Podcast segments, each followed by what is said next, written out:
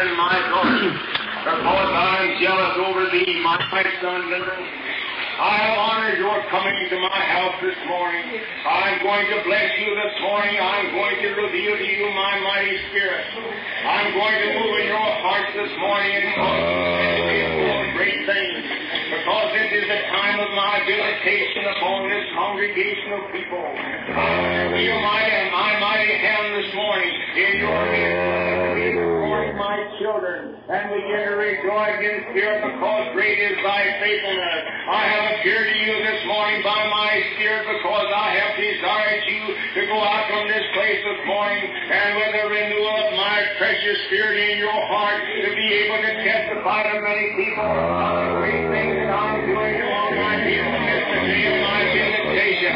Look unto me this morning because my prophetic son will speak to you about many things that concern the coming of my, of my kingdom here among this people. I look unto you this, this morning, my children, as to be my witnesses, the high priest of my confession. And I desire you with great desire that I might pour out upon you this morning of my love, of my faithfulness, of my very nature, because you will be my witnesses. I will give you boldness, stand up to the pain that you will hear this because they will not come of me if they will come from me. So look at me this morning, my children, that I might continue to rejoice with you, because I am a faithful God, and beside thee there is no Savior. Hallelujah. The privilege to come to the house of the Lord. I have never in my life ever seen one time that I regretted to come to His house. It's, uh, but I suppose this morning is about the hardest time I ever come. Yeah. it's, uh, so things happen in life. We know that that we have to face, and we must remember that that it comes to all, and we are very thankful this morning. I am, and I know my brothers and sister is very grateful to God to know that our mother is saved, and she's old, and we've been expecting this for some time because she's a mother of many, and she has broken her life down. In the days of my mother, they didn't have the things that they have now to take care of mothers when they had their babies. Perhaps maybe Mama would have one of the children that morning and get up and do her washing that afternoon. And so now they lay in the hospital several days with all kinds of medications, which is we are grateful for such things that can help these these mothers and all. She is uh, very, very near death now, and um, I,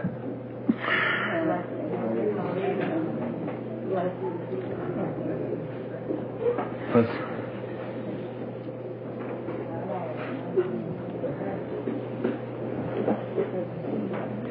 just a,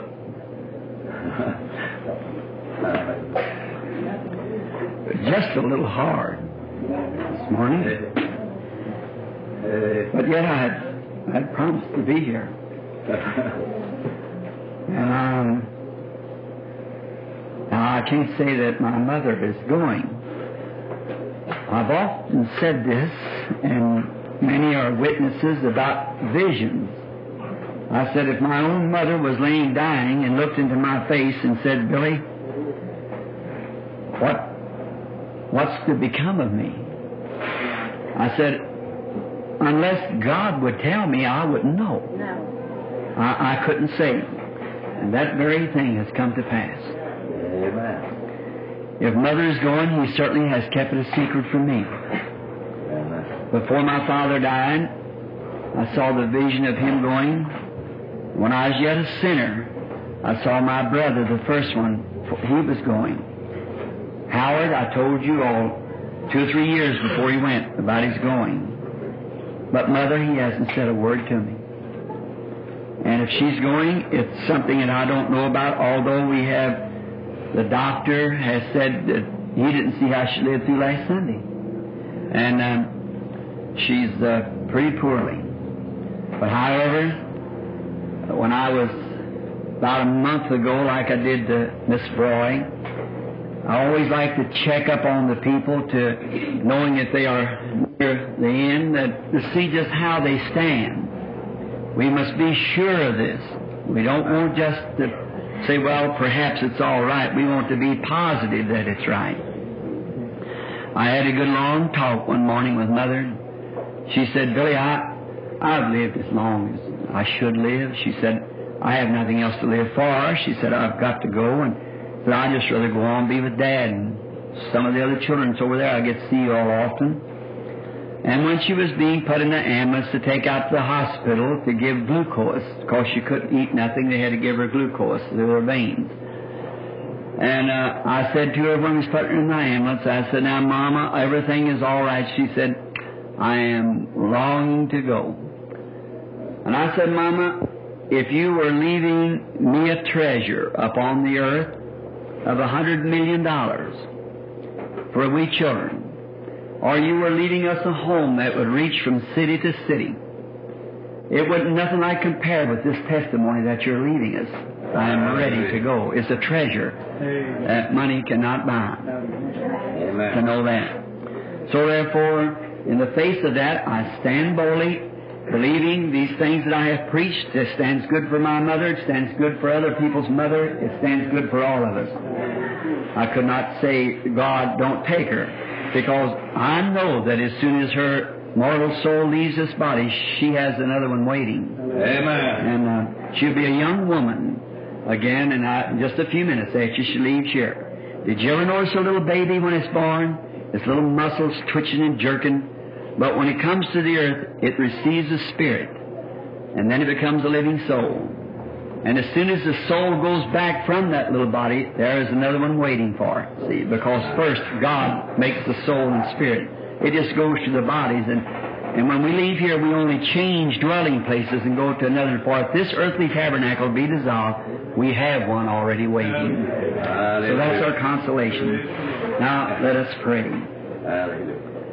Our glorious Heavenly Father, what could we do in these hours of tremendous need if it wasn't for you? But our hope is built on nothing less than Jesus' blood and righteousness. And we are so glad to know that there is a land beyond the river, that when you are finished with us on this earth, that we only change our dwelling places to that glorious land yonder where there is no sickness or heartache, death or separation. We will always be with Thee and with our loved ones. So we thank Thee for this glorious hope that's in our bosom today. And it seemed, Lord, hard this morning for me to come down not to serve You, but to know that I am nervous and wonder just how I will be able to approach this message this morning for the church. And I feel that You have placed upon my heart how the enemy has taken me around and around with it. But I have got this far to the pulpit in your name. And I commit myself with message and all into thy hands and know that you are more than able Hallelujah. To take it to each heart and to provide everything that we have need of. We commit it all to thee now and ourselves as your service, as my lips as your mouthpiece and the ears as your hearing post. Bless us, Lord, and may other mothers, fathers, and those who will be in the days to come, if the world shall stand, may they prepare and know too that they must come down someday to this hour that mother has arrived at. I pray, God, that they'll make their preparation today, for there is not one more thing in the world that matters. No money can buy, no popularity can sustain. Nothing can help but God and God alone. And we hold to His unchanging hand, knowing that He has said the footsteps of the righteous is ordered of the Lord. So this little suffering that we have now in present life will mean so little. As the poet has expressed it, the toils of the road will seem nothing when we get to the end of the way. Hallelujah. Help us, Lord, press on towards the mark of the high calling, knowing that someday in a great beyond here we shall meet in the sweet by and by. Hallelujah. Bless thy words now. Bless thy servants, each child of God that's in here. Hallelujah. May their hearts be warm and stirred this morning. Father, I need some of it myself. I pray that you'll grant all these things in the name of the Lord Jesus Christ. Amen. Amen. Now I notice that here we have a group of handkerchiefs, and I am uh, will get to them just in a little while. I come in from a trip where I have been up on a hunting trip with a man up in near Alaska. You know, this season is kind of a season that I set aside the fall of the year to rebuild myself, making ready for the seasons that lay ahead for the service. I am not too strong, uh, I'd say in my nerves. I have a, a very bad nerve system. And I realize that it takes that type of a system to make the ministry that the Lord has given me. You cannot have everything glorious on the earth. Physically, I'm very thankful for the strong body, but my nerve system, because that you play right on the line between natural and supernatural, and it, uh, it tears you to pieces. And I have never tried to sit down and explain that to my congregations because they would not understand, because I don't understand myself. But even to doctors examining me and putting that pressure test of nerves, said they never seen anything like it, see. I it'll move from one place all the way to another. I don't understand their scientific research and or what they have done, their ways of doing things, but I know that there's something happened to me one day. When Christ got a hold of me, I was changed. And I would just like to say this, it might strengthen me. It seems like it would be a very odd thing to speak of this morning. But just before entering my message to kind of quieten myself, I would uh, like to say that uh, when I gave out about being here, I didn't know if Mother's going to be sick. And I also gave out the, the service for tonight. God willing, we'll, I'll be here tonight speaking, if that's all right with the pastor. And I want to speak on the Comforter has come tonight. And um, that's tonight's service. And we have a communion service here tonight, and all peoples are cordially invited to come and and take this communion with us tonight, and for the message. It was last spring when I was up in Alaska, or up near Alaska in British Columbia to uh, for services, that the Lord gave us such a glorious time, and I have always loved outdoors. Can you hear me all right in the back? If you can, raise up your hands way back. I've always loved outdoors. Does anyone knows our family knows that there, my mother dying out there now, her mother was an Indian. And my conversion never changed it and I, my love for outdoors, and I'm glad because it's somewhere I see God. I do not go so much to go out to hunt game. It's, it's to be alone with God. And I hunt alone. And while I was up there, I met some mighty fine guides. That's the fellows in Canada and places before you can go into the wilderness. The Game Commission signs you to a guide. And that guide has to be with you. And I met a wonderful Christian brother, young Pentecostal, that was a famous guide in Canada. His wife was a glorious saved woman, and he's about 40 years old, and they have five little children, little boys from 18 down to about two years old. And he had been granted a great 500 mile section of the Alcan Road for his guiding space. There's some Indians back in there that did not want to move out, and they were very arrogant and put up a sign, if you come in here, there'll be bloodshed. But yet, we rode on past it and went back because I wanted to talk to those Indians. After all, the land was theirs before it was ours, you know. And um, had a good time with them last spring, telling them about the Lord Jesus. And one old man, the old father of the tribe, was nearly a hundred. Yet he's, I could see why he didn't want to go. They bury their dead in a log and hang the log up in a tree. They had two little children buried there. Of course, he didn't want to leave. I can see why he wouldn't want to leave. And the reservation, uh, the uh, the government of Canada, the Dominion of Canada, said if they got arrogant, they'd just take them out of there and make them go. Why, you'd hate them to do that. Their babies hanging there in the trees. And uh, so, however, the rivers come down and cut us off, and we couldn't get back into the country where we were going to hunt grizzly bear.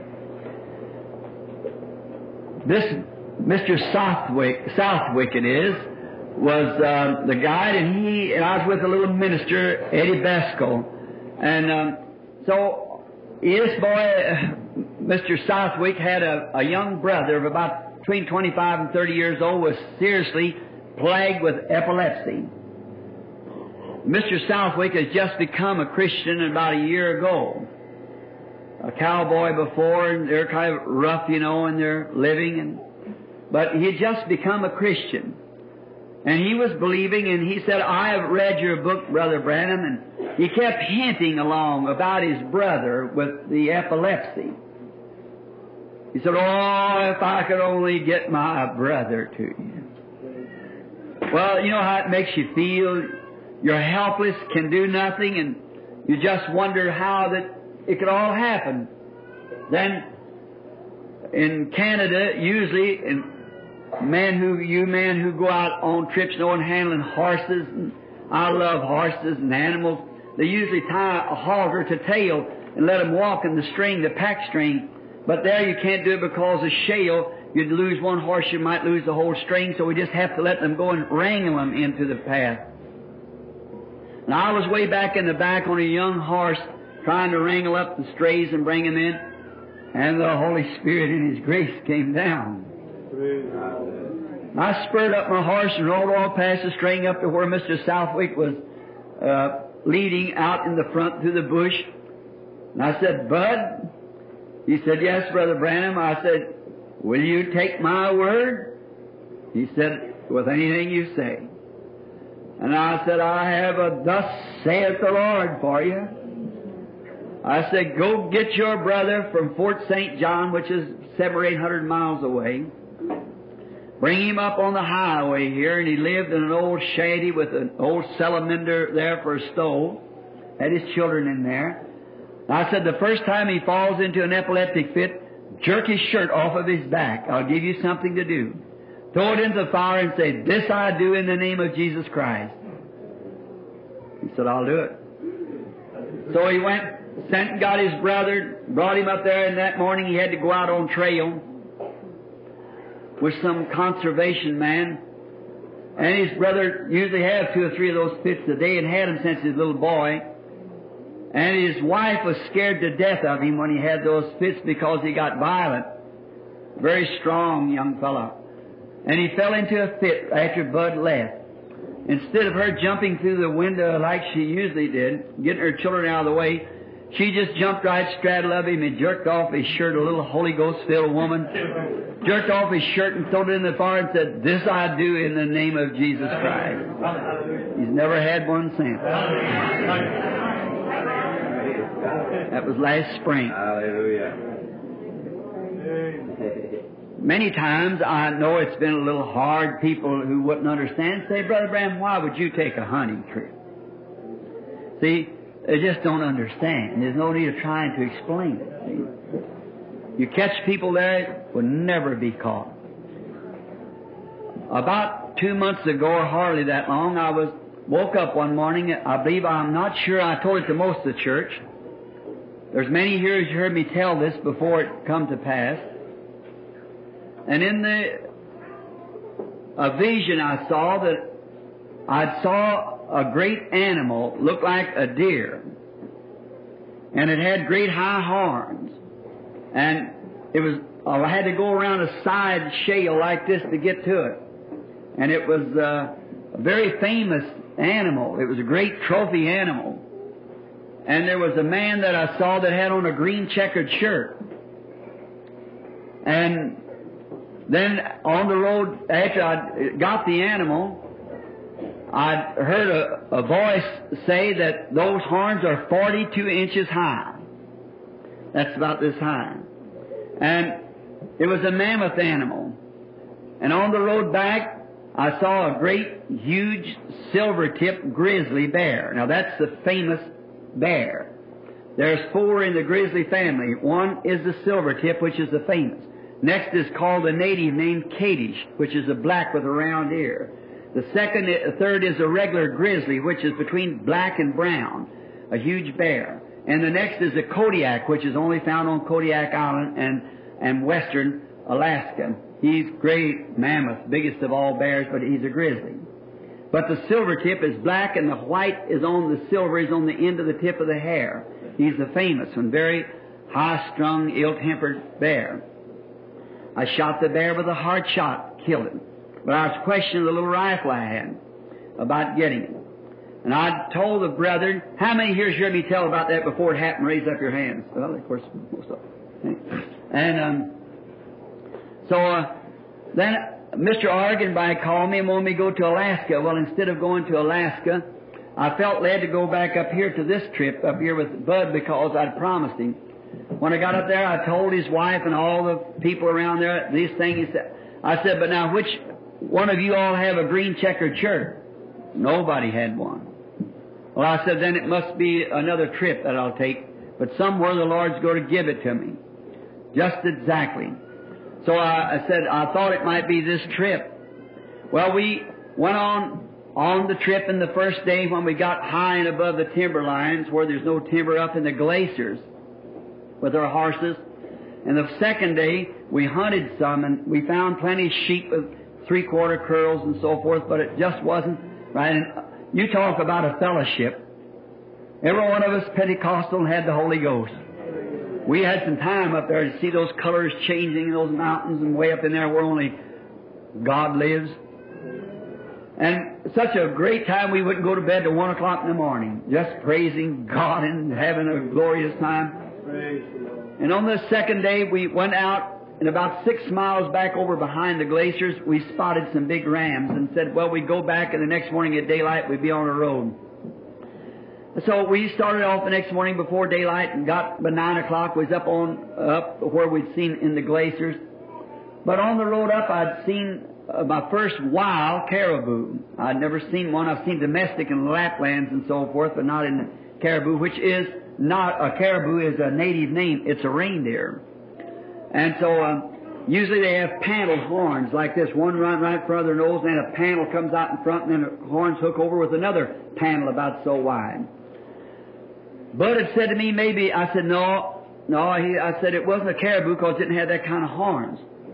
But that morning going up, I'd seen uh, the cow and calf, and we went over to one side, and I spotted a young bull running, and Brother Eddie wanting to feed the Indians, or he's a missionary, there's a fine man, come out of a lovely home, and a wife just out of a swell home, and their arms is eat up in here and sore with fleas where they live with the Indians and things out there trying to bring Christ to the Indians. takes grace to do that.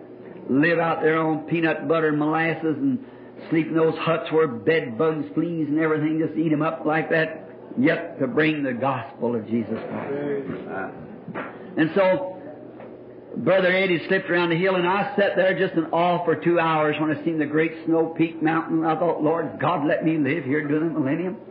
See them yellow Quakers down on the hill and the red buck bush and all blending in with that big snow-capped mountain reflecting down into the lakes. There's just something about it. I just sat there and cry and cry and cry. Because only God alone can paint that. There's nothing can do it. See? And I sitting there and I had to think, well, I wonder what become of Brother Eddie. I went over to Bud and he was sitting over there rejoicing in it too. About two hours, we got up and I seen Eddie's movie camera laying right up there on the top of those mountains. There's nothing but caribou moss, this moss. It's on above where timber won't grow. And I noticed him down the hill, he put his fingers up like this, he is stalking this young bull caribou. Well, he, he shot the caribou and we just dressed it out and went back up on the hill. And I, we got down low enough we get some water. And I was just looking around with the glasses. And somehow about two miles from me, there lay my animal. I seen him. I said, that's him. That's the one. I said, look here, see this shale we have to go around the side? And I said, the only thing is the green checkered. And I looked and Eddie had on a green checkered shirt. I said, Eddie, I thought you, he said, Brother Branham, I did, my wife must have put that in there. He said, I got a clean shirt this morning, but I didn't know. That my wife must have put that in there. God never fails one thing. He's just perfectly. There you had the green checkered shirt. The guide said, Brother Branham, I don't know how you ever get around to that. I said, I don't care if he's 50 miles away. He's mine. I said, he belongs to me. And we started off around that shale, just, oh, that steep, just around the sides. And we got over there, and I got the big caribou, and instead of it having panels, it had spikes. Never seen one like it. See how, how God does things? So we told the boys to go down the draw and take the horses and pick up the meat and meet us down at the bottom when we come down.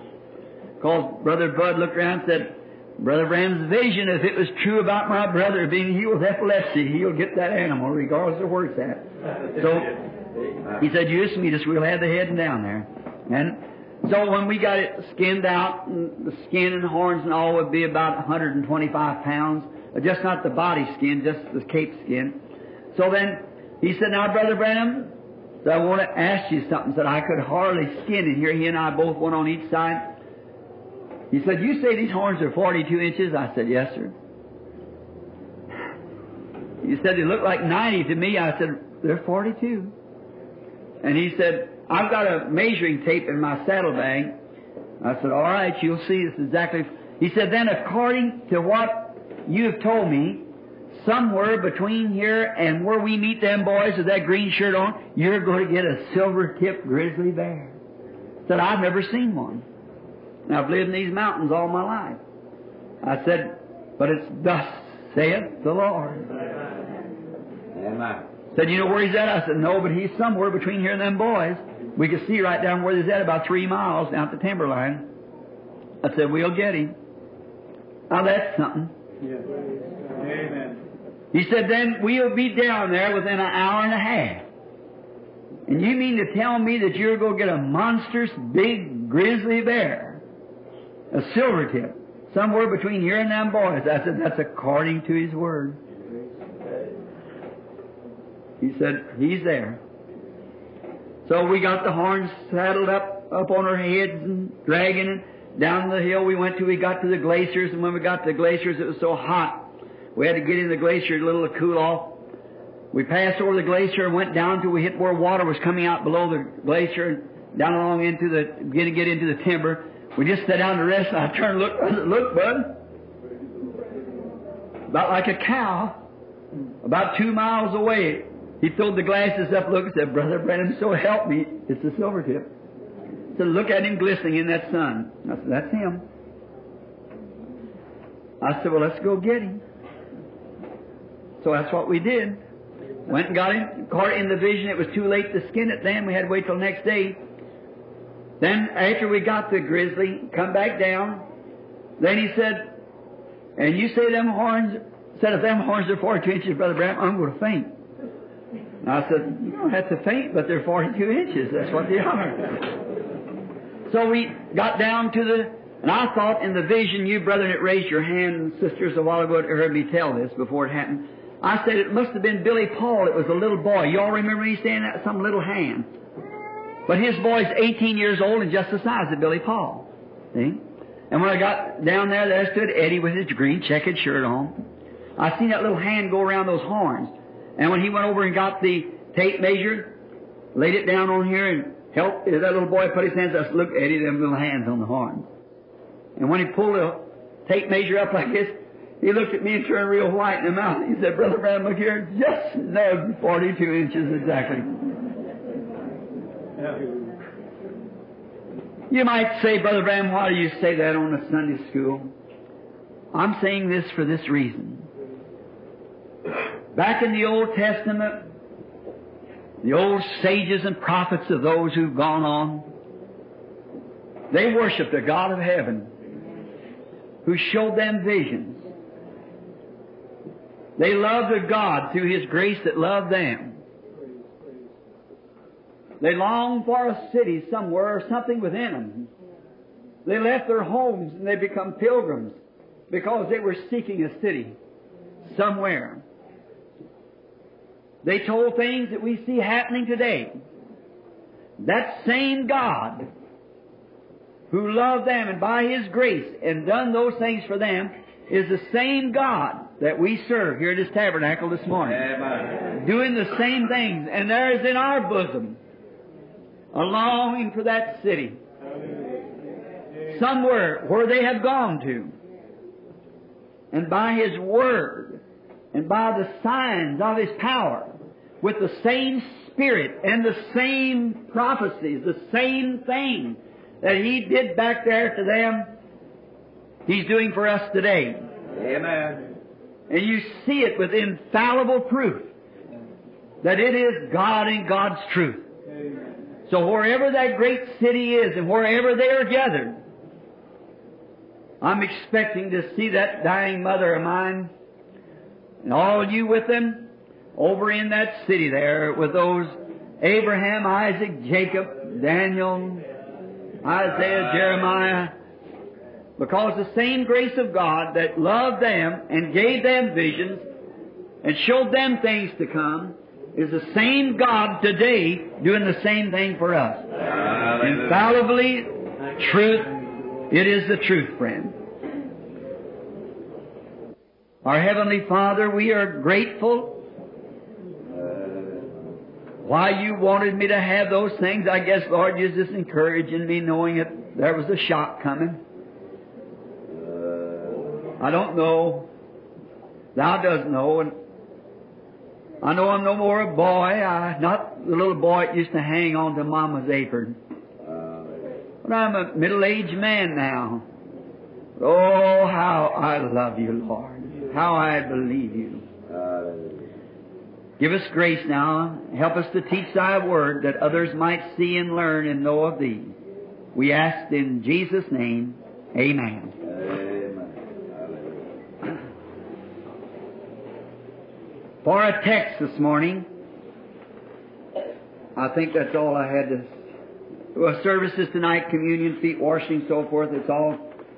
Um, I've invited you to stay and be with us. Before our text this morning, let's turn over in the Bible to St. Matthew's, the third chapter, to read a portion of the Scriptures.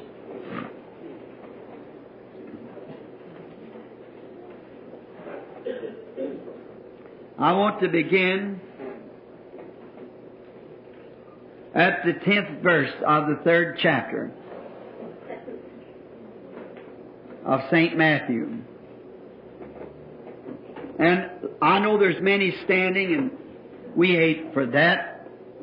But some of you will change off with them once in a while, I excuse me for being taking my time, but I you understand. Now the scripture reading. Now also the axe is laid unto the root of the tree. Therefore every tree which bringeth forth not good fruit is hewing down and cast into the fire. I indeed baptize you with water unto repentance. But he that cometh after me is mightier than I, whose shoes I'm not worthy to bear. He shall baptize you with the Holy Ghost and with fire, whose fan is in his hand. He will thoroughly purge his floor and gather his wheat into the garner. But he will burn up the chaff with unquenchable fire. Then cometh Jesus of Galilee to Jordan to be baptized of him. But John forbid him, saying, I have need to be baptized of thee. And comest thou unto me? And Jesus answering said unto him, Suffer it to be so now. For thus it becometh us to fulfill all righteousness. And he suffered him. I would like to take the text from that word there in the 15th verse. Suffer it to be so now, for thus it is becoming to us to fulfill all righteousness. Oftentimes I have wondered why that, that Jesus of Nazareth, and many times it's been asked me, why would a man like Jesus have to be baptized? Why would this person be baptized as an act of repentance and of confession when he was a holy, spotless, unadulterated Son of the living God? Why would this person have to be baptized like a man coming? Baptism is after confession. He had no confessions to make because he was God.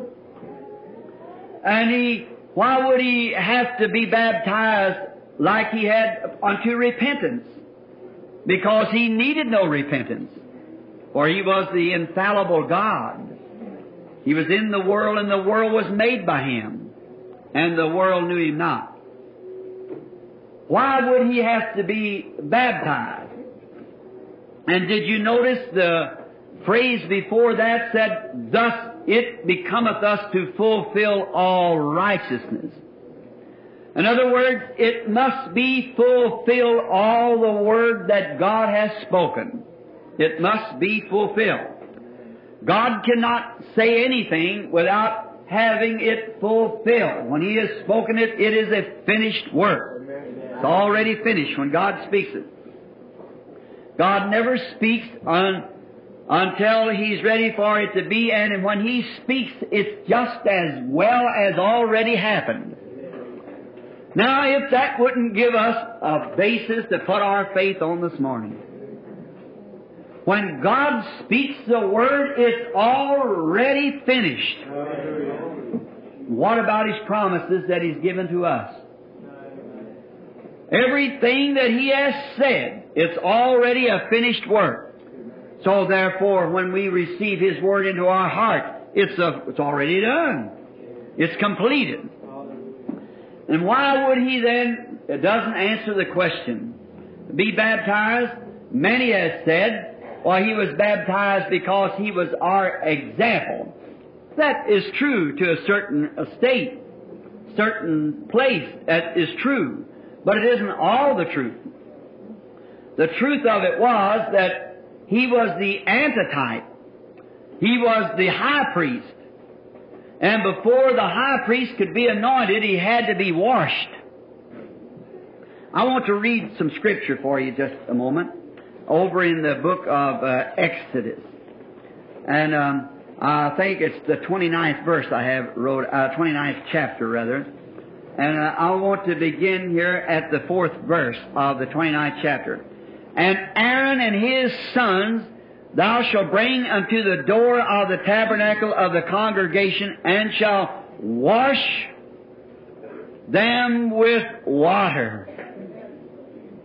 Thou shalt take Thou shalt take the garments and put upon Aaron and the coat and the robe and the ephod and the ephod and the breastplate and the gird him with the curious girdle of the ephod, and thou shalt put the merit upon his head and upon the holy upon the crown upon the merit.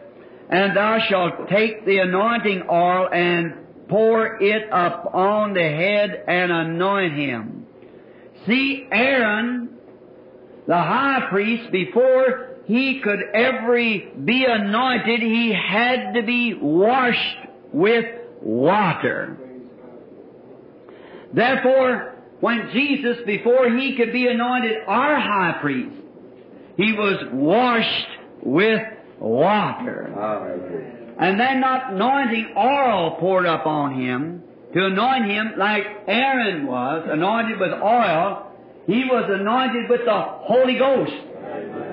For John bare record seeing the Spirit of God descending like a dove and going upon him in a voice saying, This is my beloved Son, in whom I'm pleased to dwell in. So the Bible said that Jesus was anointed with the Holy Ghost, went about doing good things. See? He was anointed, and before he was anointed, he had to fulfill all righteousness. See? He had to be washed with water before the anointing come upon him. And it's a very beautiful type of us today as priests unto God. We must be first baptized. Confess our sins and be baptized in the name of Jesus Christ, Amen. washing away our sins, and then you shall receive the anointing, Amen. the gift of the Holy Ghost. See? Wash first and then anointed for the service. No minister should enter the pulpit without first being baptized. In the name of Jesus Christ, cause His only remission of sins is only in Jesus Christ's name. On another, another name under heaven given among men. Repentance and remission of sin Amen. must be taught in His name, Amen. beginning at Jerusalem. That's where the Holy Ghost fell and anointed first. So, a minister or any believer must first be washed from his sins in the name of Jesus Christ and then anointed with the Holy Ghost to bring forth a testimony for God. And Christ was God's testimony because God was in Christ reconciling the world to Himself. Now He said, suffer this to be so, John. That is right. In other words, John, you are a mighty man. You are a great, mighty prophet. And your revelation of me is exactly the truth. You know who I am. You know because your ministry didn't come from man. Your ministry came from God. You never learned it of man. You wasn't taught this in a seminary. But at the age of nine years old, you went into the wilderness because you were born to odd, peculiar child. And from your very birth, God began to deal with you. And even before your birth, the prophets saw you. And you are a light of this day. And in the wilderness, you know who I am. Because God in the wilderness told you there'd be a sign following me.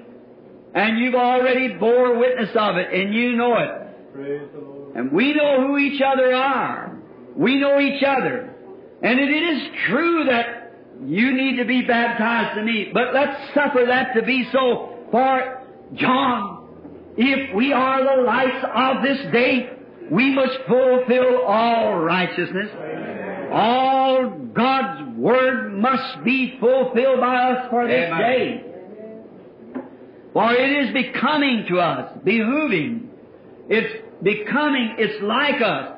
For if we are the true witnesses of God today, John, we are the lights of this age. And if we are the lights of this age, there's so much scripture that's got to be fulfilled during this age, and it's up to us. Amen. Hallelujah. Hallelujah. It's up to us to see that all God's righteousness is fulfilled. Oh, glory. Help And us. what is His righteousness? His Word. In other words, John, you know who I am. I am the high priest. That's true, John. And I have need to be baptized of thee, but we've got to fulfill all righteousness, and I have need to be baptized of thee now to fulfill the Word of God. Because all the Word's got to be fulfilled. And we are the lights of the day. And it's up to us to fulfill all this. And I know that your righteousness and your uh, desire is to fulfill the Word. It'll be coming to us. We are the light. The light of every age should do the same thing. We know what's to be fulfilled. you are spiritual and know the Word of God, you see what God has promised. Now, the Word will not come just easy, but it comes by observation. You've got to press your way into do it. Amen. But yet, it behooveth us, it is becoming to us to fulfill all God's righteousness. We must do it. And now Jesus did recognize in John that John was a true prophet. The Word had spoke of John. And he knew that he was absolutely the prophet of the hour. And John knew that Jesus was the Messiah of the hour. And they both clearly had an understanding. Oh, if the church of the living God could only get that into their heads this morning in their heart. That the church would not be separated by denominational barriers, that differences in creeds and colors and so forth, that we might come together in the name of the Lord Jesus, not having anything to bear us away from the true Word of the living God and walk straight down that line of Scripture to fulfill all God's righteousness of today. For anyone knows that we're living in the evening light. The prophet said, It shall be light in the evening time. And so we know that we're living in that hour, the hour of the evening light. So the Lord God help us to realize that. Yes. Let's go back just for a little bit and take up some characters that knew their position in their day and was willing to stand criticism or anything else Uh, that the Word of God might be fulfilled. Amen. Hallelujah. Let's take, for instance, Noah and his day. It was becoming of Noah after he had met God and had known God's plan for the day.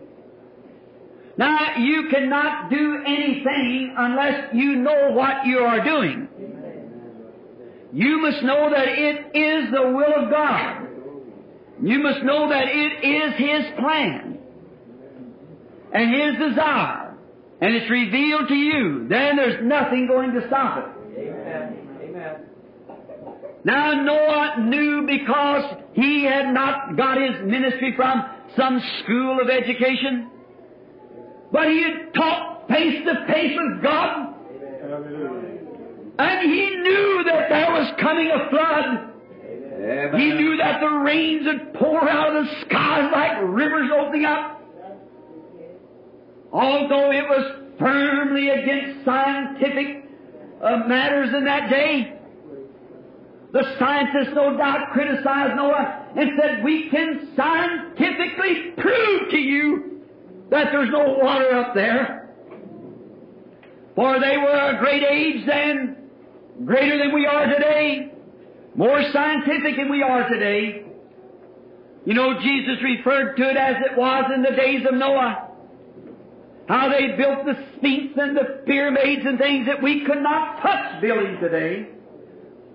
And they were great scientists.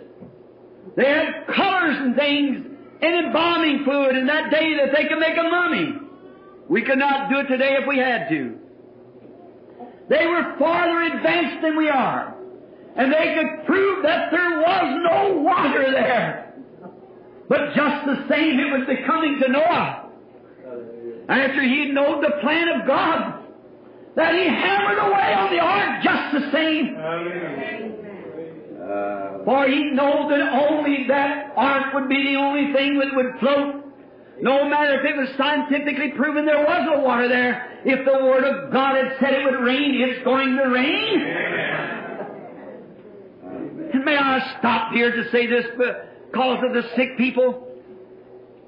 If your case is so bad that maybe the doctor says that there is not a hope, what difference does that make as long as God says to you, I'm going to let you live? Amen. Hallelujah. What does the doctor or some scientist would say? your religion that you speak of, the Holy Spirit, and your speaking in tongues and your, and your manifestations is just a mental illusion? That you are not filled with the Holy Spirit? That there is no such a thing? And many thousands of clergymen declare that today. That you're just all worked up. That there is no such a thing. And some of us said to me, why don't you join some good denomination and use your influence to further that denomination? And said, uh, now this here Pentecostal group that you're fooling with, they're just a bunch of religious uh, quacks, and they, there's no such a thing as that. They're just mentally worked up. Yeah, that's right. They, they, they don't have what they're talking about. We can prove that they don't have it. Oh, brother, you're just too late. Amen. We know what we have. We are born again of the Holy Spirit. Amen. How we see His Word shroud among us just like it was in the Bible time. If you believe in that same Holy Spirit, then why isn't He doing the same thing in your church? Because He cannot change. He's God. So no matter what the scientific proofs are that we are just emotional, that we're just mentally upset, that there is really nothing to this great religion of ours, that it, it's not just what it should be, and so forth like that, that we are just a bunch of outcasts. Don't believe it. Don't believe it. If your daughter happens to come home from school and says, Mama, uh, we uh, will prove today that the, the skull of the human being is uh, just like that of the chimpanzee, see. Or uh, we, uh, uh, we have studied and, and we know that uh, we all came from one single cell, that we're, we're just animals. Don't you believe that? Amen. No matter what anybody says, any theologian, any doctor, any scientist, any teacher, you hold on to God's Word. Amen. For remember, we are building as Noah was in his days. We are building an ark. Hallelujah. And Noah knew that if he didn't get that ark completed, that not only his own household could be saved, so he knew God's plan in the midst of criticism. It didn't bother him one bit. He hammered right away on that ark. So no matter how much they say there's no such a thing as the baptism of the Holy Spirit, there's no such a thing as divine healing, it behooveth us, it is becoming to us that we fulfill all righteousness, that we stand in this hour of trial and pound away at the ark of the Lord. Amen. If they say that, brother, you're all mixed up in your baptisms and so forth, there is, you shouldn't be baptized in the name of the Lord Jesus. I was talking to a lovely couple last evening, and there's a young man who has just been baptized and believes that there is only one God. And in a businessman's meeting, they won't let him testify because he don't believe there's three gods. Now, no matter what they say, Hallelujah. it's behooving to us Amen. it's becoming to us that we fulfill all righteousness. Amen. The Word will remain the same when businessman associations and all is gone and churches will be no more. God's Word will It becometh us to fulfill all righteousness. Has not the prophets prophesied of this day? Remember those critics, it's becoming to them to fulfill that too because it must be fulfilled also. But Noah, it bothered him not. He went right ahead because he knew God's program. He knew what God was going to do, Brother Kidd. He knew God's layout because he had talked to God. And it was according to the Word of God. And he went right on doing it anyhow. Whether science could prove it or anything else or how much criticism was put upon Noah, he stayed right with God's Word and pounded right away. Well, praise the Lord. Why? It was becoming to him. Because Noah was a prophet. And it was becoming to him that he kept the Word of God. He stayed with it. It's becoming to any prophet, true prophet, of God, that he stays with the Word. Regardless of what science can say and what uh, this can prove this or that and so forth, it's, it's becoming that, that it fulfills all righteousness.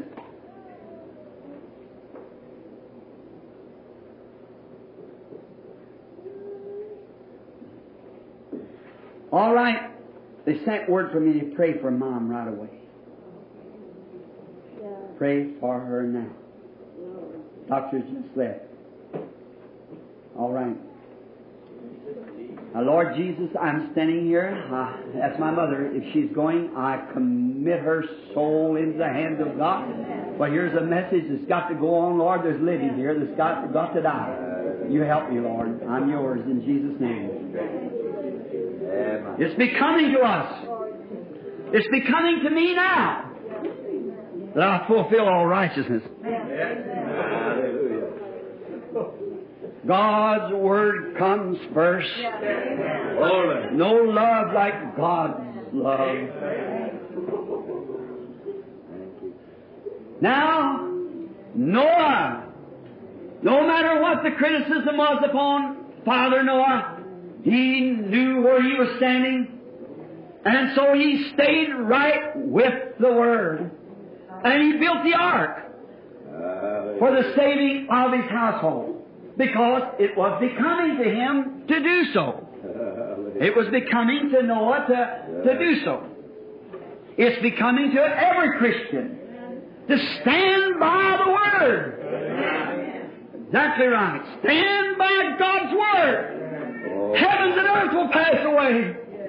You will pass away. I'll pass away. Churches will pass away. Organizations will pass away. But God's Word shall never pass away. Amen. Be faithful. Name of the Lord. faithful pilgrim. In the days of Enoch, just before the flood, when Enoch looked out there and saw Noah building away on that ark, Enoch was a prophet. Enoch knew that he was a type. And he knew that before the floods came, that he had to give an example. So one afternoon, it was becoming to him to take a walk. Yes. It was becoming that he'd take this walk with God. And somehow that day he changed his path. Instead of going around the side of the hill, he took the King's Highway. Amen. He just kept on walking. And they found him not because he was not. But he walked on up the King's Highway. Oh God, let me be like Enoch. When the hour comes that I must take the path. Let me find the King's Highway. I can see Enoch as he knew it was becoming to him, for he was a prophet, and he knew what was going to happen. So I can see him kiss his wife goodbye and say, Darling, I'll uh, see you later. Take off his children and kiss them goodbye, and go down to his married son, his married daughter, and kiss them goodbye, and say, Where are you going, Father? Are you going out for a, a little walk? Yes, going for a stroll. But he never took the old familiar path that day. Yeah, they do. He took the King's Highway. And he went on to glory. It was becoming to him to do so. He didn't want to leave, but yet it was becoming to him that he fulfilled all righteousness. Because he was a type of the church today. He was a type of the church that's going to take an afternoon stroll one of these afternoons. Oh. We're going to strike the King's Highway, and away we'll go. Yeah, it was becoming to Noah, it was becoming to Enoch, that they fulfill all righteousness. Then I want to speak of another man here. There was a man named Daniel, and he lived in a day of critics. You know, the children of Israel had been taken from their homeland down into Babylon, and there they were sad. And for some 70 years they'd been down there. But there was a young prophet that went down with them by the name of Daniel. And he and a little group, just a little handful of brethren, had got together and had vowed themselves to God that they were not going to defile themselves with the with the modern trend of that day. They wasn't going to fool with the king's meats. They wasn't going to drink his strong drinks. They wasn't going to attend his parties. But they were going to keep themselves holy and dedicated to God. Glory. Help us. For thus it was becoming to them. It was becoming to Daniel because he was a prophet that he stayed with the Word. Any true prophet that knows the Word of God. That if he don't know the Word of God, then he's not a true prophet. A true prophet stays with the Word. Whatever the Word says, they stay right with it. No matter what the trend of the day or what the, the modern church says or what someone else says or somebody else does something else, the true prophet stays right with the Word. And Daniel knew that if he stayed with the Word, what it cost him. It's going to cost him his popularity. It's going to cost him his fellowship with the rest of the brethren. It was going to cost him a lot of things, but they made an issue that they was going to pray to a certain God. Then after that, they could go back and pray to any God. But you know something about God? We don't compromise with God. There's no comprom- compromising with God. God just stays God. He don't expect us on Sunday to be Christians, praising Him and worship Him, and on Monday wishy-washy and take it down. And uh, all kinds of thoughts that maybe I was wrong and I ought to have done this or that. We stay right centered on God's Word and lay right to it. So we find that Daniel, it was becoming to him as a prophet to stay with the Word regardless. So there was a decree went out and said that whosoever will worship any other God besides the God that they had selected. In other words, if you don't cooperate with us, we'll just uh, throw you into the lion's den. Well, it was becoming to Daniel. It was becoming to him that he fulfilled all righteousness, that he worshiped no other God or entangled himself with the world, only to God only. So he just threw back the shutters and threw up the sash and opened up the curtains and looked out towards the east and prayed three times a day, and it's like he always did. Why? Ah. Not slip off somewhere and hide to do it, but he opened up the windows. Let anybody see that wants to. He wasn't ashamed of his religion. Because it's becoming to a Christian not to be ashamed of your religion. Hallelujah. As Paul of old said, in the way that's called heresy, crazy, that's the way I worship the God of our Father. I'm not ashamed of the gospel of Jesus Christ, he said, for it's the power of God unto salvation to everyone that believes. That's right. Not ashamed of the gospel. It's the thing that holds in the hours when the ships are rocking and every star's out of sight and the moon and stars and storms are blowing. It still holds. Amen. Yes. For it's the gospel of Jesus Christ. Daniel was faithful. It was behooving to him. The Hebrew children, it was behooving to them, becoming them. After they had took their stand for God, it's becoming to them. They didn't care about the fiery furnace. Under hard trials, what did they care? They took a stand. Amen. Oh God! If Christians of the day could only see that Amen. I'll take my way with the Lord's dishonest few. I've started in with Jesus. Oh Lord, take me through. Under trial, troubles, heartache, death, sickness, sorrow, I still cast my lot on Jesus Christ to take my stand. For on Christ the solid rock I stand, all other ground is sinking sand. Everything else is sinking. Kingdoms will fall and nations will break and denominations will scatter and theologians will die, but God's Word will ever remain the same. Hallelujah. Yes, it was becoming to them that they took their stand. And it was becoming to them after taking a stand that they remained on their stand. Yes. When you come this morning believing that God is going to heal you, and you take your stand, it's becoming to you that you never testify anything contrary to it. Or don't come. Right. Hallelujah. If you don't feel like that God would heal you, then stay away. You're only making a mock out of it. If you feel this morning when the altar call comes that I want to take my stand for Christ, if you feel, count the price, count your man, see if you're able to go to battle. See if you're ready. If you don't feel like you're ready, don't come.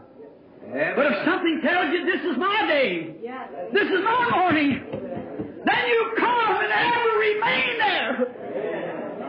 Don't you move at all. No matter if death faces you, in the falls floating into your face, what do you care? Stand there, for heavens and earth will pass away. My word shall never fail. You'll stay with it. When you say, I believe Jesus Christ is my healer, I believe this morning that He's going to heal my sick body. Something told me to come to the church. I'm here amongst the believers. I'm taking my stand this morning. I believe it. I'm going up to be prayed for. When I'm prayed for, there on that stand I'll remain. No matter how dark it gets or where it's at, I'll still stand on that stand. You your stand because it's becoming to you. After you once made a confession, you must stay with your confession.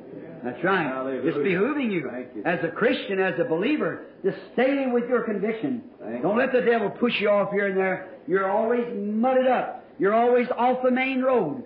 You're always in and out. And that's why you can't stay nowhere. You can't have confidence in yourself or you can't, no one can have confidence in you. You've got to stand. And when you've done all you can do to stand, then stand. Hallelujah. Just keep on standing. That's right.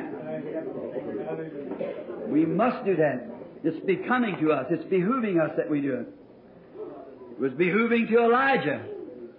Becoming to Elijah the prophet. And he made his stand to fulfill the Word of God because he knowed the Word of God.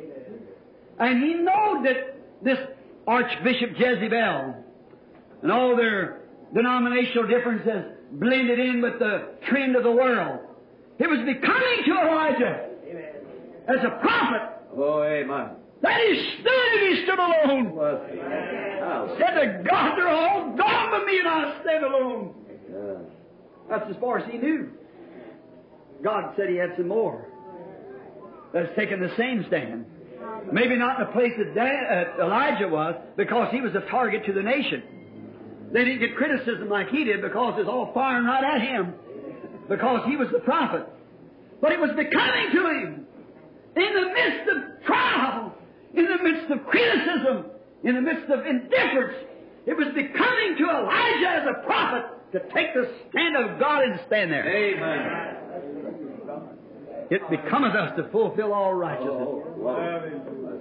That great and mighty man, foreshadowing this day when the Jezebel religions and things is raising up now. Things that we have today, trying to take over, is becoming to a servant of God. No matter what anyone says, what takes place, stand! Because it's becoming to us that we stay with the Word. Elijah knew he was a prophet. He saw visions. God had vindicated him to be a prophet. So no matter if his brethren, there were tens of thousands, just look at the Israelites, millions of them. People who claimed to believe in Jehovah. They had organized themselves. They went modern. Like they are today. They went modern. They compromised on his word. Hallelujah. But it was becoming to his Elijah that he fulfilled all righteousness. So he stood there alone, crying out against the evils. If they took his life, what of it?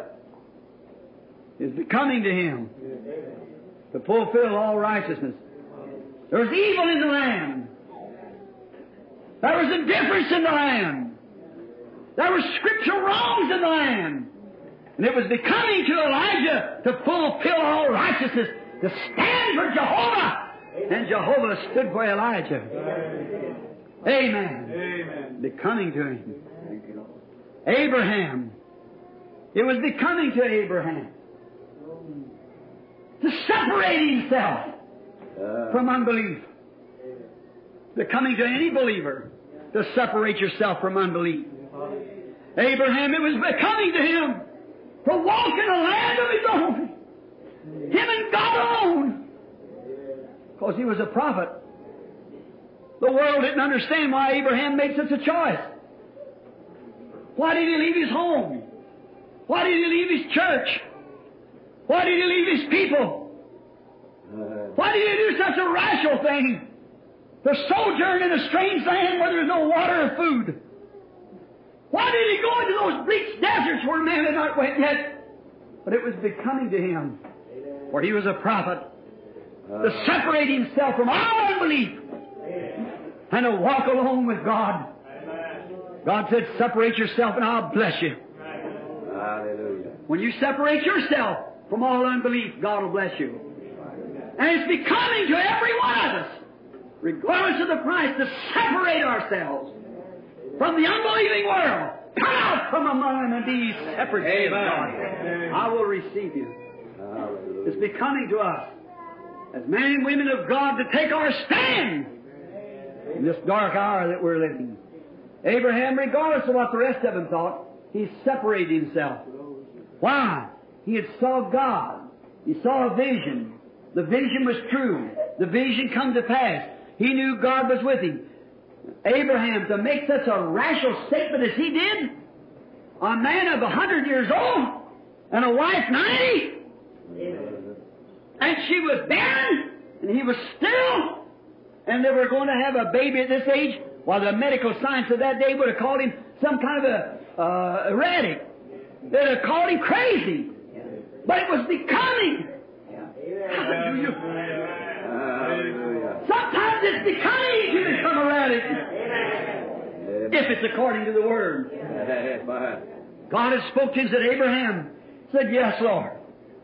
I'm the God of your fathers. I'm the God of eternity. I'm El Shaddai. I'm the bosom. I'm the breast. I'm the strength giver. I don't care how old you are, Abraham. What's that to me? Amen. I don't care how sterile you are, how bad your wound is. I'll give you a son. And Abraham said, I believe you, God. Hallelujah. Glory. The Bible said he staggered not at the promise of God, you unbelief. Oh, but was strong, giving praise to God. Why? It was becoming to him. He saw the hand of God move in power. Oh, Branham Tabernacle. Oh, amen. What kind of word will we give at the day of judgment? When we've seen His mighty hand. We've seen His power. We've watched His glory. We've seen what He said. It never fails. We've seen His person. The great pillar of fire, a light hanging in the room here. We've seen it yonder. Science has taken the pictures of it and everything. And hear the message go forth right straight on the line. Separate yourself from, don't associate with anything of unbelief. Amen. It's becoming to us that we fulfill all righteousness. Abraham professed he was a pilgrim and a stranger. He had nothing to do. He knew nobody on earth. He walked with God because it was becoming to him. For he had seen. It was becoming to Abraham. When all those kings met out there, you know, to make him a great big guy. All the kings after Abraham had got this great victory. When the kings met him out there, all the denominational brothers, and said, You know, Abraham, we'll, we'll make an agreement with you. We're going to do so and so. He said, I won't take from a shoe latch to them. Not that you'd say I made Abraham something. Oh, it was the coming to him. Oh, he knew! Hallelujah! That God swore to him, I'll give you everywhere you look, east, north, west, or south. All right. What difference does it make whether we got a nickel or a dime? Whether we got something to eat or whether we have it, whether we're living or dying? God promised the meek shall inherit the earth. It behooveth us, it's becoming to us, that we live like it, act like it, must fulfill all righteousness. God wants men and women who will stand and fulfill all righteousness. Of course, righteousness is His Word. As I said at the beginning of the sermon, that's the reason Jesus was baptized. No matter how it was, if He claimed to be the Son of God, then be baptized for remission of sins, Yeah, not, but He had to be washed because He was the high priest.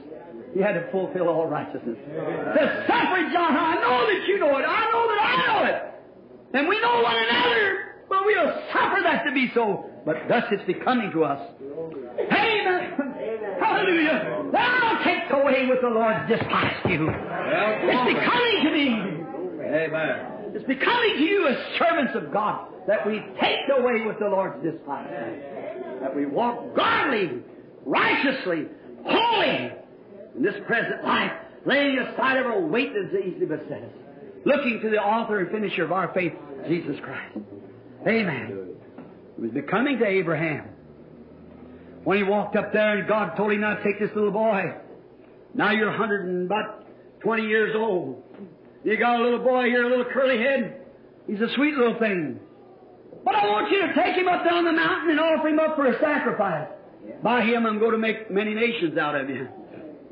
How could it be? Look like God got all twisted up. I'm going to take through Isaac and bless the whole world, every nation with him. But I want you to take him up there and kill him. Through Isaac's seed. Hallelujah. Hallelujah. Through Isaac's seed I'll bless every nation under the heavens. But I want you to take him up there and kill him. Oh, that stern, sturdy old father Oh, with the glory. wood and the sack across his back, leading the donkey. My, little Isaac walking in front of him. He staggered out of the promise of God through unbelief. It was becoming to him. Or Abraham said himself, I receive him as one from the dead. And I'm fully persuaded Oh, glory. God's able to raise him up again. Amen. It was becoming to Abraham to fulfill all righteousness. Amen. He knew what he was talking about. He knew his God. He knew what God said God's able to perform. What promise God made, God's able to keep his promise regardless. So it was becoming to Abraham that he fulfilled all righteousness. It was becoming to the disciples at Pentecost to go to that upper room. Why? Why was it becoming? Because they had met a man, a carpenter, known to the world, a Galilean stranger with a bad name, illegitimate.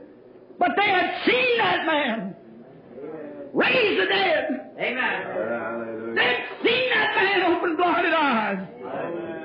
They'd heard that man preach the unadulterated God's Word. Oh, praise the Lord. And they know that he was Messiah. They'd seen all the signs around him. They'd heard God speak back from the heavens. They'd seen that pillar of fire hanging over him. They know that he was the Messiah. And when he told them, it's expedient for me that I go away. But I want you to go up there to the city of Jerusalem and stay up there. Just wait there. How long? Until. Hallelujah. How long will that be, Lord? Just until. Amen. Until you're endued with power from on high. Then you'll be my witnesses. How long will it last, Lord? Unto this generation, and to that generation, and as many as the Lord our God shall call to Jerusalem, Judea, Samaria, and to the utmost parts of the earth. But before you go, I want you to wait. I'm going to do something for you. It was becoming to them that they went in the upper room because they had seen his power. They know that he died dead, died so dead that even the moon and stars witnessed he was dead. They hid their face, it wouldn't shine. The earth thought he was dead until it rocked with a nervous prostration. The rocks belched out of the ground and has been in there since the Antediluvian destruction. They know that was Messiah. They know that his word was that he was to send back the Holy Ghost. They know that was a promise. They know that they had to wait up there for it. They had seen him. They know he was dead. They know he was risen. They had seen him. Therefore, they know what they were talking about. Until a man knows what he's talking about, he can't say very much. But when you know what you're talking about, if you think this is excitement, come get it once. Then you'll know what you're talking about. Hallelujah. It's not excitement. It's the power of God unto salvation. It's the Holy Ghost.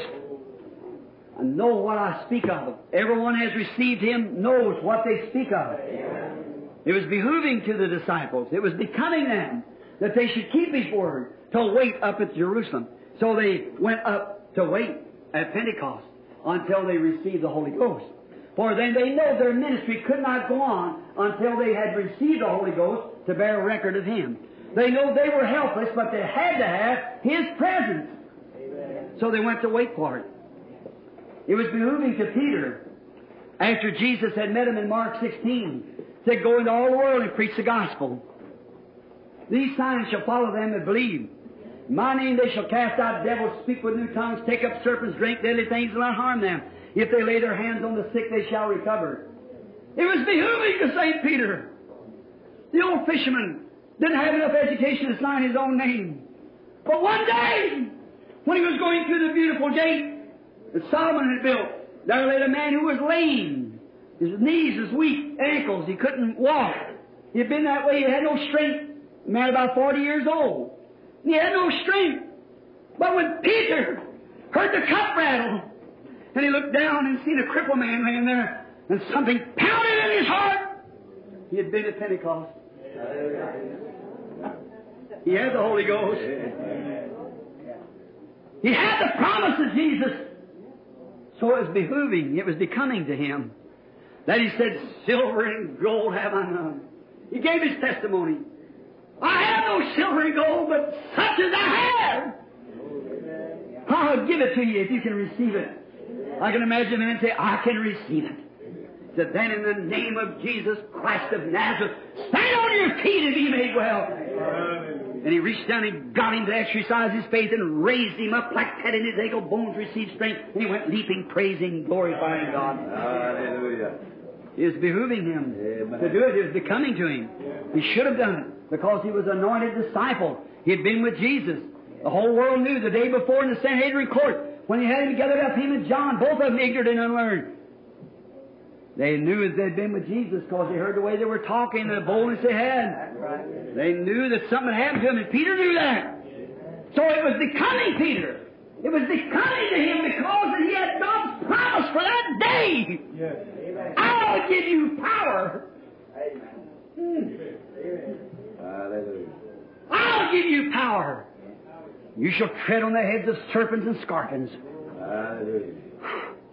Whatever you ask in my name, that I'll do. If you say to this mountain, be moved, and don't doubt it in your heart, but believe that what you said shall come to pass, you can have what you said. It's behooving to Peter then to believe it.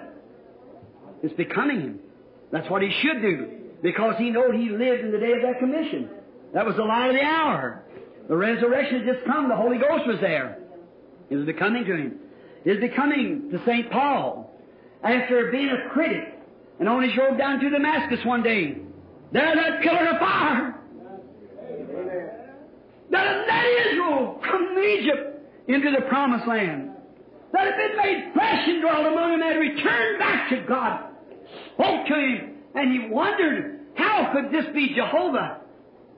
How could it be? And there he is in the same pillar of fire hanging there. Lord, who are you that I persecute?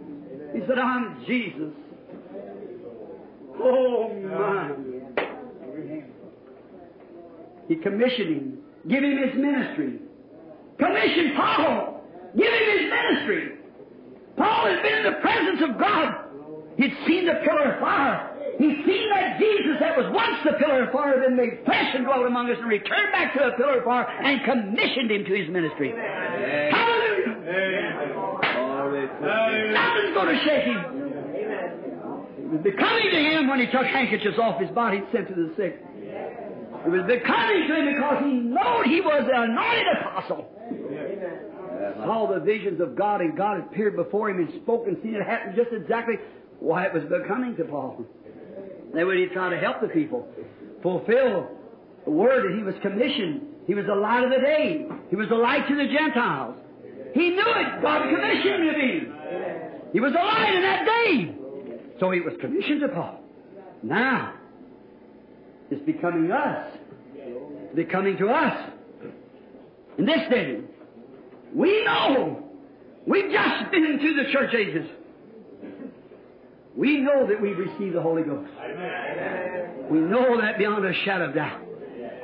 We know we have the gospel life.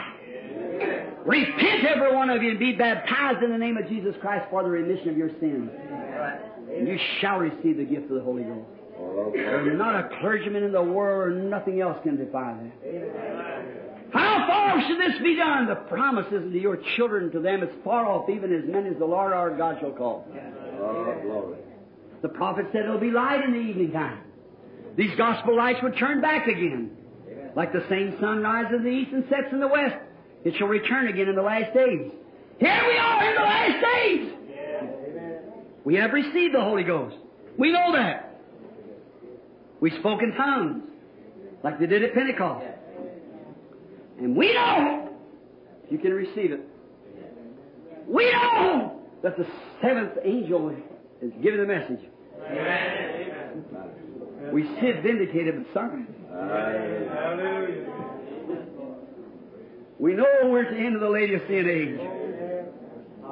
We know that national strife, Amen. signs and wonders are appearing everywhere.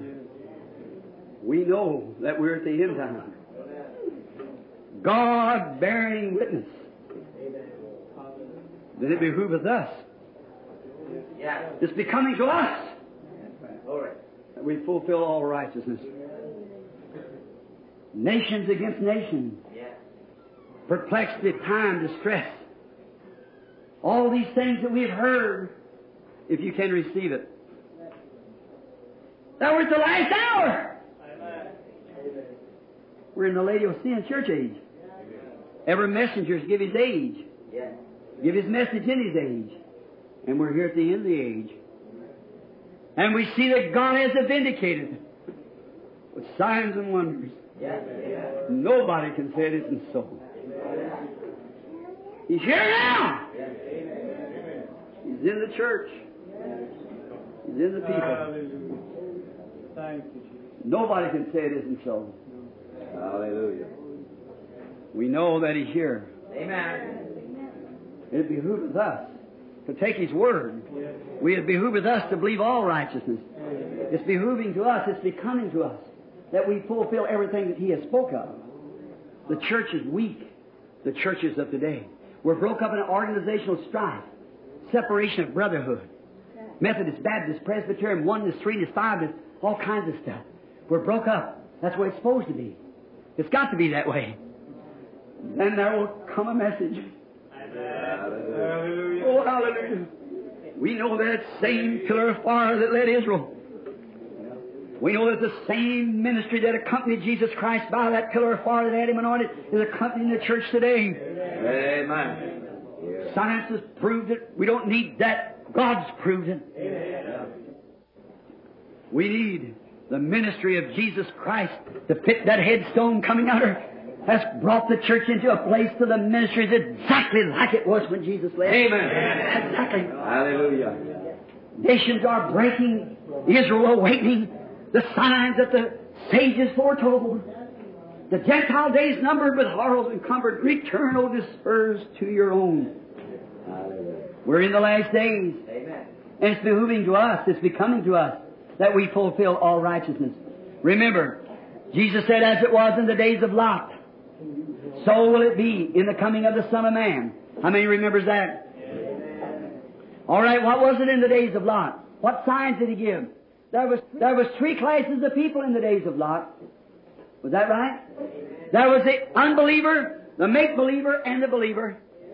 Each one of them received a messenger. That's right. When Abraham was sitting under his oak, what taken place? Look, what taken place? There was an angel came down and went down into Sodom. This man went down there and taught repentance to them. That they should repent and turn to God. What happened? Only three came out.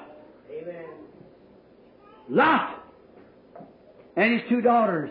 His wife turned to a pillar of salt. Only three came out. When there was a modern Billy Graham, he shot the message down in there to them. And we see that happening today. We see to the nominal church. We see a messenger going forth preaching. And there was one who came to Abraham in the elect church. He gave him a sign. We know that's true. We know it's a fact. He sat with his back turned to the tent, told who Sarah was, What was on her heart? What was her trouble? He gave the message exactly. Abraham knew that was God. For immediately after he said so, he called him Elohim. A messenger, formed in human flesh, to bring a message to a Sodom and Gomorrah. And when we see those things that Jesus said would come to pass, it's becoming to us that we fulfill all righteousness. It's becoming to us that we take God at His word. Do you believe that? Amen. Thus suffer it to be so now. Brother Branham, you're, you're, you're out of the cater with the rest of the denominations. That may be so. Suffer that to be so now. Amen. Suffer that to be so. Well, you'd be a lot better off if you'd go ahead and cooperate. Uh, suffer that to be so now. That, but thus, it's becoming to us. We are His people, His prophets, His sages. It's becoming to us that we fulfill all righteousness. Amen. So let us do that as we bow our heads.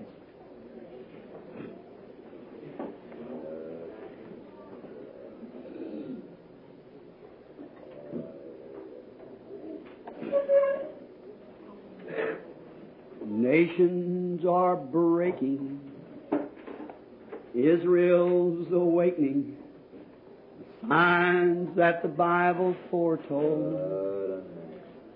Gentile days numbered, with horrors encumbered, return, O dispersed to your own. A day of redemption is near. Man's hearts are failing for fear. Be filled with the Spirit, your lamps trimmed and clear. Look up, your redemption is near. False prophets are lying. God's truth they're denying. That Jesus the Christ is our God. How true that is. But we'll walk where the apostles have trod. For the day of redemption is near. Man's hearts are failing for fear. Be filled with the Spirit. Have your lamps trimmed and clear. Look up. Your redemption is near. While you have your heads bowed, is it becoming to you this morning that you give your life to Christ? as He spoke to you? If so, just raise your hand to Him and say, I now accept Christ. It's becoming to me that I surrender my all, my will this morning to Him. I now raise my hand and say, Lord Jesus, be merciful. I need Thee. Oh, how I need Thee. Every hour I need Thee. God bless you. Oh, blessed Savior, I come to Thee. I need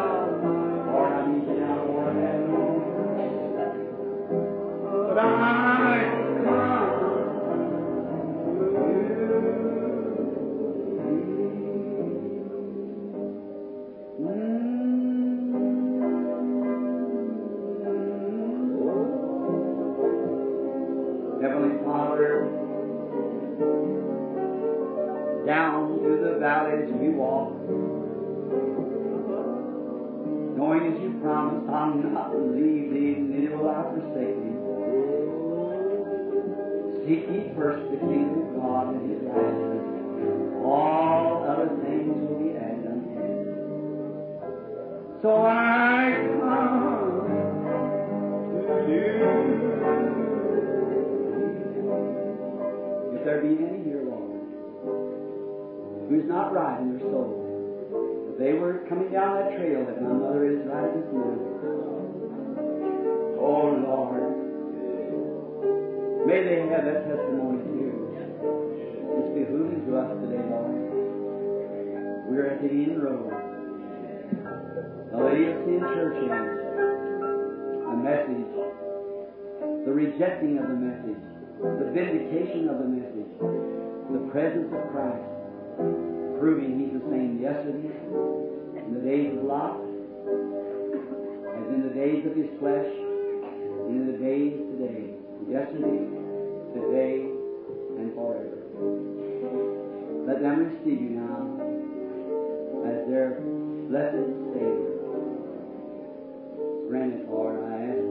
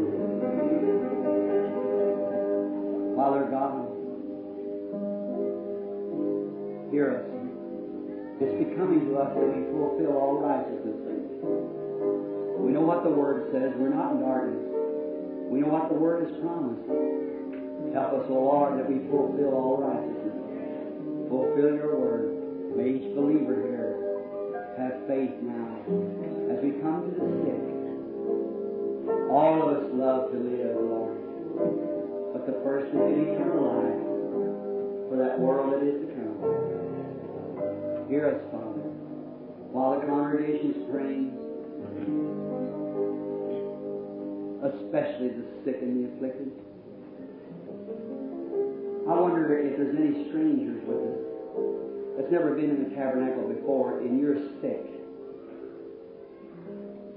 and you're looking to God for help.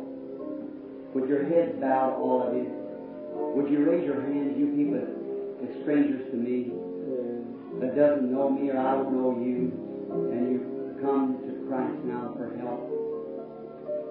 Just raise up your hand. Let's see. God bless you, you, you. Uh, Farrell. Yes, only. This message is not in vain. It's The Word of God.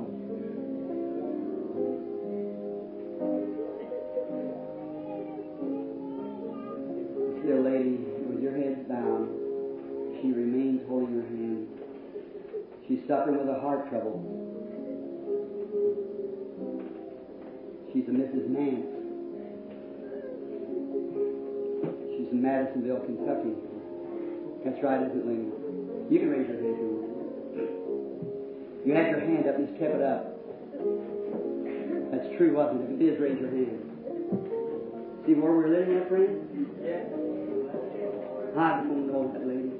I've never seen her. What is it? It's a sign of the gospel.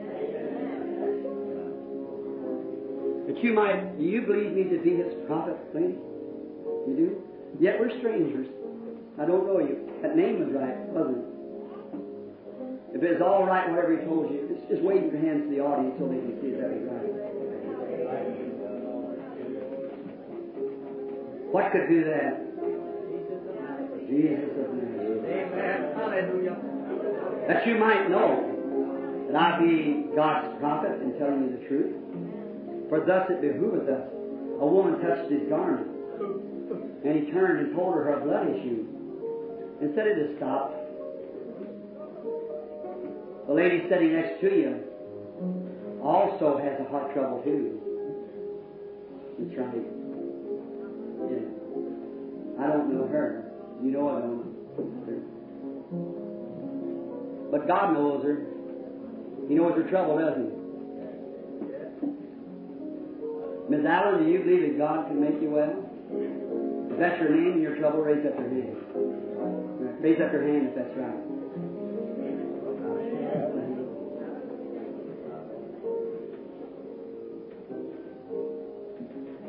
A lady sitting next to you there, uh, named Mrs. Bennett. You're all in the same place.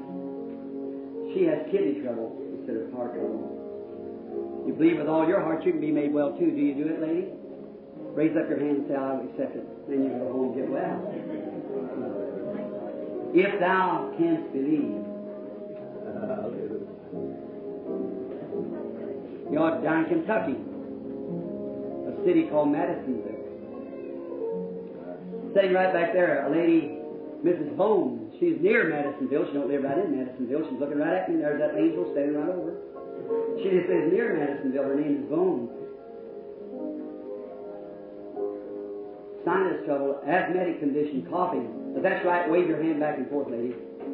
Believe on the Lord Jesus Christ and go home and be well.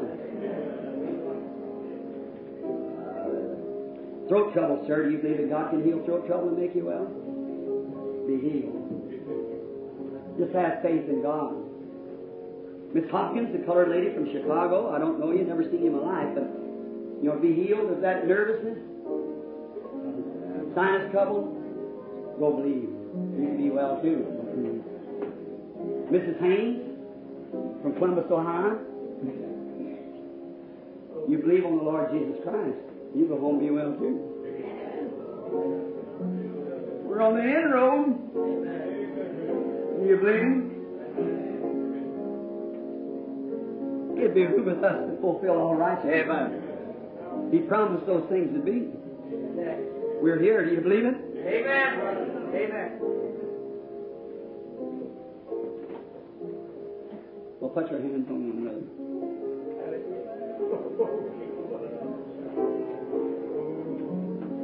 I want to ask you a question. Did Jesus promise these things would be in the last days? Say amen. As it was in the days of Lot. The works that I do shall you also. Did he also say this? These signs shall follow them that believe. If they lay their hands on the sick, they shall recover.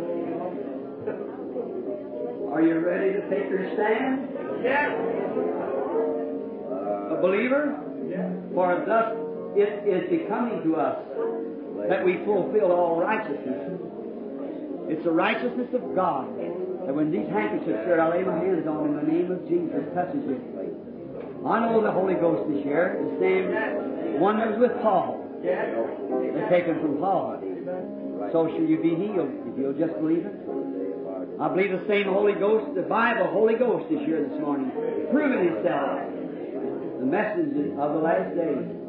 The great Holy Spirit Himself, impersonating Himself, coming into human flesh, doing His work. I stood this morning under difficulty. You know just about what I'm fixing to hear when I leave here. But it's becoming to us. That all righteousness be fulfilled. God put the message on my heart. Now it's becoming to you as a believer that you believe while you got your hands on one another. There'll not be a sick person on it. Amen. If you just believe. Are you ready to take your stand? Thank you, Jesus. Our Heavenly Father, Hallelujah. we bring to you this audience after this message. We praise and thank you Lord God, that it is so. surely the people can see now that it's becoming to us. It's becoming to a prophet to stand on the Word. It's becoming to a member of church. It's becoming to them that they stand. It's becoming to the sick people to believe the word of Jesus Christ. When he said, These signs shall follow them that believe. If they lay their hands on the sick, they shall recover. I was going to call that prayer line, Lord, but Lord, the message has just Well, come to me by the phone Jesus. shook me, Father. we thank you for it. Oh God, your word says it's becoming flesh, that we fulfill all righteousness. according to thy word. We Here they are, each one. The Holy Ghost here proving that He's among us. Now let the power of God, let the witness of the Holy Ghost move into the hearts of these people giving them an assurance like Daniel had, like Noah had, like Enoch had, like John had, like Peter had, like Paul had, like Jesus had, like Abraham had, like all of them had, Lord, that is becoming to us in this age where divine healing power is poured out. Signs and wonders are being done. Great awakening has come among the people. The Holy Spirit has dropped among the people. They have shouted, spoken tongues, prophesied, great ah, gifts and signs and wonders. The angel of the message, the angel of the age has appeared to us in the form of the Holy Ghost. And He's bringing us the message. We see it being fulfilled. We see Him taking our bodies and transforming us from mortal human beings into agents of God to speak forth great mysterious signs and wonders. Amen. When we see these things, Thank you, Jesus. then it is becoming to us that we fulfill all righteousness. Bless the name of the Lord. When we know that Abraham looked back to Lot, that when Daniel could look to Abraham, that when John could look to Daniel, Hallelujah. oh God, that when Peter and John could look to Jesus, and when we can look to them, and today we see the same results among us, then it's becoming to us that we fulfill all righteousness. Hallelujah. That the power of Jesus Christ surge this building Hey. with divine faith and heal every person in your of every affliction and every disease, Lord. And as your servant, I charge this devil that's pushed at me all morning, that's trying to make me get out of this pulpit. By the grace of God, I stay here. For these poor, sicker, suffering mortals of God. Come out of here, you Hallelujah. devil! I charge thee by Jesus Christ, the living God, that you depart from these people and bother them no more, for they stand like the Hebrew children in the hour of trial to take their stand as being healed from this hour on. Through Jesus Christ's name, I charge the sickness and devils of this congregation that's come to sicken these people to depart from them. With our heads bowed, our heart said, God, I'm going to sing a song. I'm going to try it with your help, God's help. My faith looks up to thee. I don't want you to doubt one bit. I want you to believe now. It is becoming to us. How many Christians are in here? Raise your hands and say amen. Amen. How many believers say amen? Amen. How many laid your hands on others say amen? Amen. Then it is becoming to us Hallelujah. that we fulfill all righteousness. My faith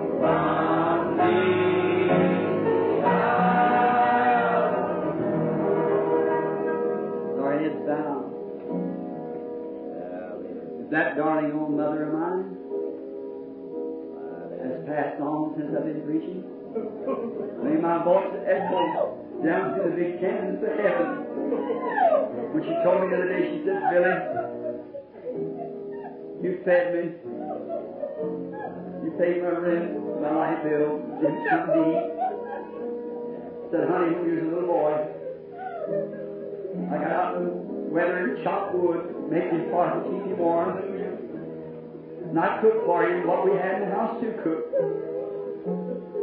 See her laying there in a little feeble head that washed my dirty clothes. Instead of helpless, nothing I could do. I said, Mama, into the hands of the living God, I command your righteous soul. She's gone on. Since then, all of them left, my brothers and all of them left. The message here on the pulpit was pretty bad. She's gone on, God rest her soul. If she's still with us and with us till tonight, by God's grace, I'll be here at the pulpit to fulfill my duty. For it is becoming to me that I fulfill all righteousness. When I find out, I'll turn the service to Brother Neville, my blessed associate pastor. Hallelujah.